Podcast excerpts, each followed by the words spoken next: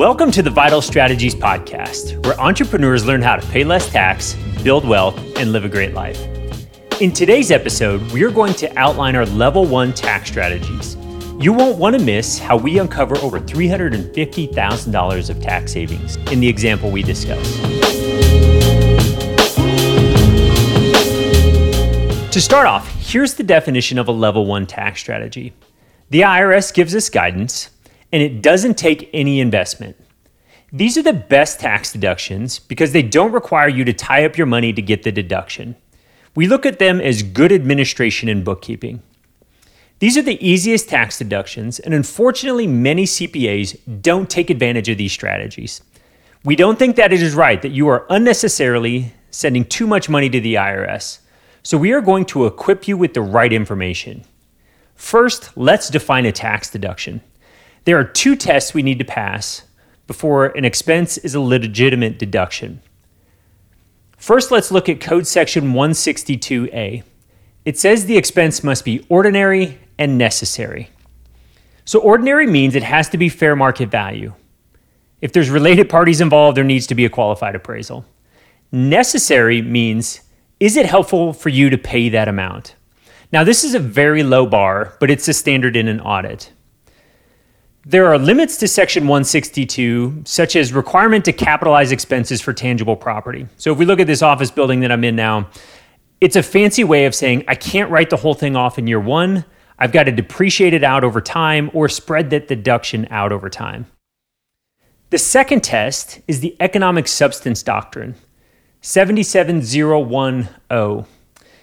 There's a business purpose test that says you have to have a business purpose to have a tax deduction. Here's an example of how we tie these two together. I can take a trip with my wife. The expense can be ordinary necessary, meaning I paid the market value for the plane tickets and the hotel, which were necessary for me to get there and stay at that location. But I can't write that off because there's not a business expense if we're just going on vacation. But if I attend a conference or we have an annual meeting while we're there, that now becomes a tax deductible business expense. If the deduction fails this test, we won't advise you to do it and you shouldn't take the deduction. Complete and thorough documentation are critical. If you don't have it, it doesn't happen in the eyes of the IRS. Having good books and records makes your tax planning easier and helps defend against an audit if one were to ever show up. Thinking of a tax deduction, here's some things that should typically either be owned by the business or taken as a tax deduction. If you're a new business owner, make sure you're getting these deductions. Have a separate bank account for business income to flow into and a separate credit card or a debit card tied to that business bank account to help you keep track of your business expenses. You don't want it all jammed together in your personal account. It makes it very easy for the IRS to come in and come and disqualify expenses you're taking. Here's things if you own a business you should have deducted cell phone, computers that work is being completed on, business travel, business meals, software subscriptions. All right, we've got some of the basics out of the way. Let's get into our example here. We're going to show you an example and what tax savings would be available for each of these different scenarios, these different strategies that we're going to outline. So here's the example couple that we're going to use. They're married, they live in California, they own a digital marketing agency. Their net taxable income is $1 million. They have two teenage kids, age 11 and 14.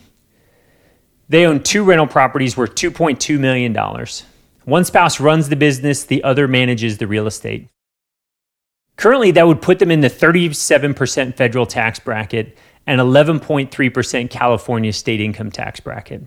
That's a total of 48.3% tax rate for every dollar they earn over 815,000 it's not right that we pay almost 50 cents on the dollar that we earn to the government. We'd rather keep those dollars in your hands. So let's walk through some potential deductions that this couple could take. Now, you won't be able to use all of these together because some require you to skip a smaller deduction so you can get a larger deduction elsewhere.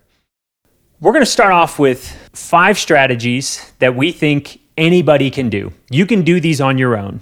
Then we're going to work on two strategies that help to get professionals involved to make sure you don't make any mistakes. And then we're going to finish up with real estate deductions that, again, are great deductions that don't cause you to invest any money outside of buying the real estate. So let's start off with these five that are just low hanging fruit you can do on your own. 280 AG is also known as the Augusta Rule. You can rent your house out for 14 days and not have to claim it as income on your personal income tax return. If your business needs to rent a venue for business meetings, employee meetings, meeting with contractors, potential clients, it counts as a tax deduction. There's a business purpose. This means you can rent your house out to your business for fair market value and book the deduction on the business side and not have to claim it as income on the personal side. Let's assume you can rent your house out for $1,000. This would be $14,000 deduction in this example. The way we verify that is we can go get an appraisal that will justify it, or we can look and get some comparables from Airbnb, Peerspace.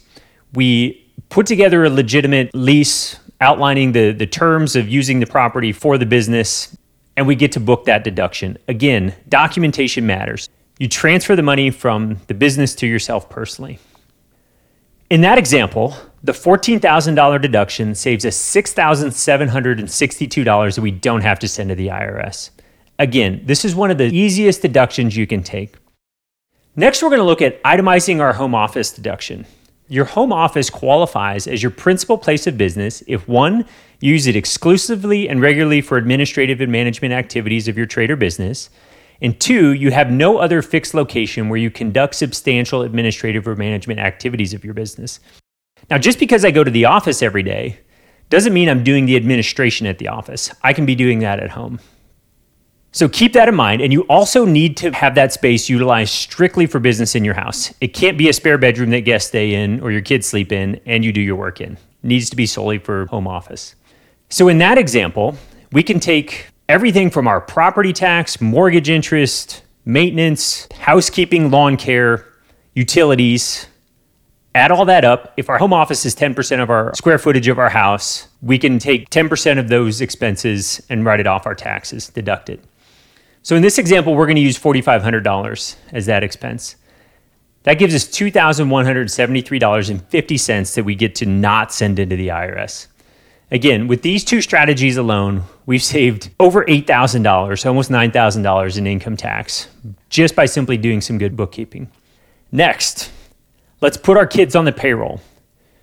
Children, grandchildren, and even parents can be put on the payroll, and we currently get a $13,850 deduction for the standard deduction. So we can earn that amount and not have to pay tax on that if your kids are anything like mine, we're spending at least $1,000 a month on their activities. Could be private school, clothes, equipment, vehicles, any of those things. You can have that money paid for by your children. So it moves it from the 48% tax bracket in this example down to effectively the zero tax bracket. It's a wonderful strategy. So if we do that for both kids, that's $27,700 that we get to deduct by running the kids through payroll. That saves us $13,379 in income tax. Again, a credible strategy. The next strategy we like to talk about is 132J4. It's a pool slash athletic facility expense. You can deduct the cost of a gym or athletic facility located on your premise, operated by you, and substantially all of the use of which is by your employees, spouses, or dependents. We've already established that you've got a home office deduction. Now, if we have a pool and we're maintaining that pool, we pay somebody to do that. Let's say we spend $3,000 a year, we can write that expense off. There's $1,449. Again, we don't have to send to the IRS. Next, let's take a look at the pass through entity tax. The state of California says if you pay your state income tax, you don't have to pay the federal tax on that. That's a fantastic rule. In this example, before any of the deductions, these clients would have paid $104,750 that would need to go to state income tax. That would save them $38,757 on the federal tax side. So again, by paying your state income tax, you get a deduction on the federal side, which is a, a tremendous savings. So so far, we've taken the Augusta rule, home office deduction, put family on payroll, and deducted the athletic facility expense or the pool expense, along with getting the pass through entity tax. Just looking at these strategies alone, we've saved almost $60,000 in income tax. Tremendous savings just by doing good bookkeeping. Next, we're going to move on to a couple more advanced strategies.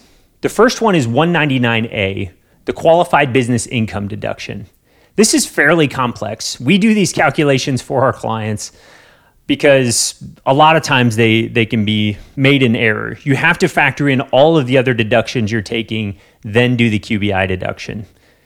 It's a critical part of the strategy. Here, we're going to assume no other deductions are being taken. They have a $100,000 salary, $900,000 distribution coming out of the business. Now, the QBI deduction can simply be explained as you get the lesser of two numbers. You get the lesser of 50% of the wages you pay or 20% of the net income. So 50% of the wages is a $50,000 deduction, okay? Because we have a $100,000 salary. 20% of the wages is a $180,000 deduction. It's frustrating to me that we miss out on a $180,000 deduction.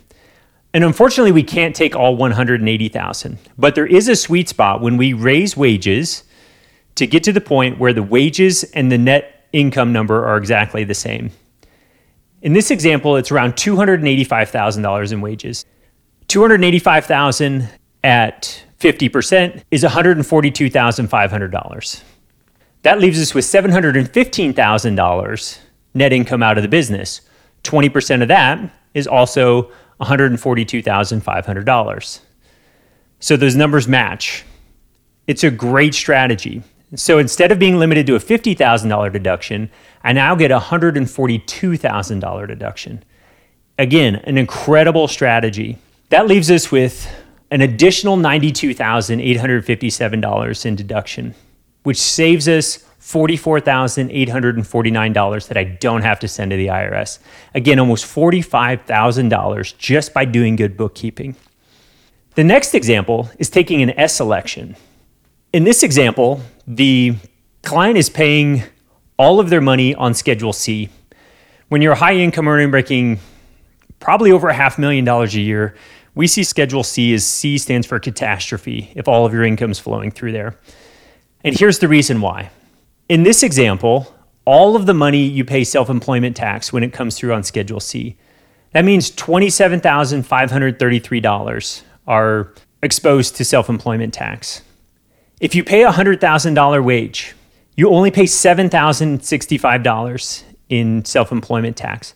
So we save $20,000 just by making the S election. It can be done in 15 minutes by sending in a form to the IRS. It's very simple, but we've had clients making over $2 million that have come into our office that we've met with, and all of their money is going through Schedule C. It's an absolute waste of money, and the CPA should be held liable for that situation.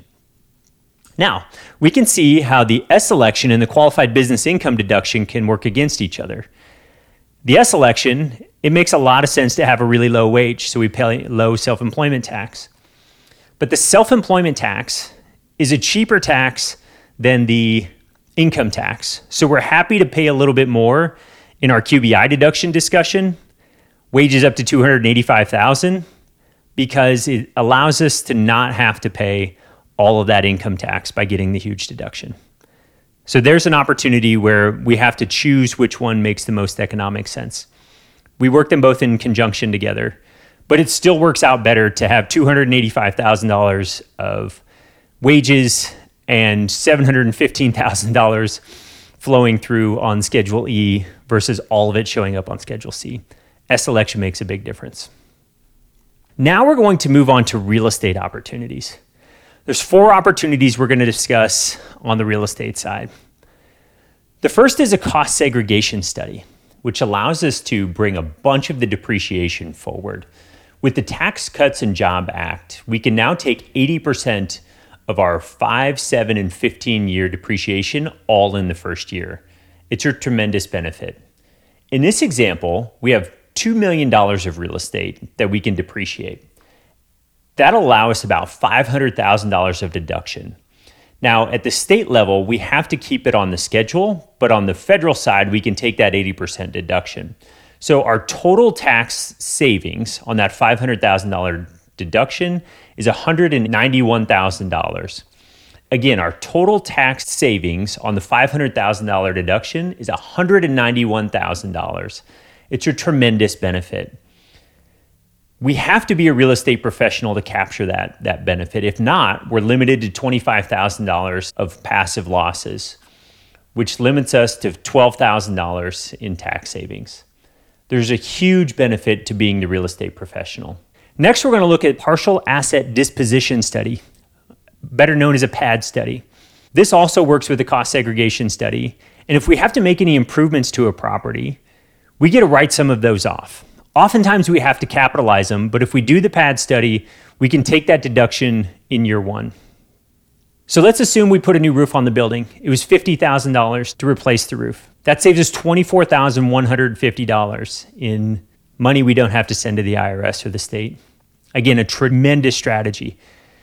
We have a client that saved over a million and a half dollars in income tax, not as a deduction, but tax savings by using the PAD study. He's a real estate developer and had no idea this existed until he contacted us. Next is the 45L tax credits. These are energy efficient tax credits. If I do things like install new HVAC that's energy efficient, windows, doors, insulation, I can take a tax credit per unit. Tax credits are better than deductions because it's money I don't have to send into the IRS. In this example, they made some of those improvements and they got $8,000 in tax credits. Now, if you were able to apply all of these deductions, you would have over $350,000 of tax savings. Now, that isn't possible because some of these deductions reduce or eliminate other deductions. But what if you were able to capture just 10% of these savings?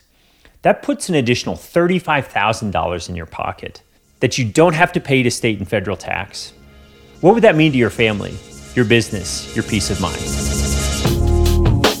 So here's your action steps for this episode. Go to vitalstrategies.com forward slash episode two and download our free summary of all of these deductions. Mark which deductions you think apply to you and talk to your CPA about how to apply these deductions. And finally, save tens, if not hundreds of thousand dollars in tax by working through these level one tax strategies.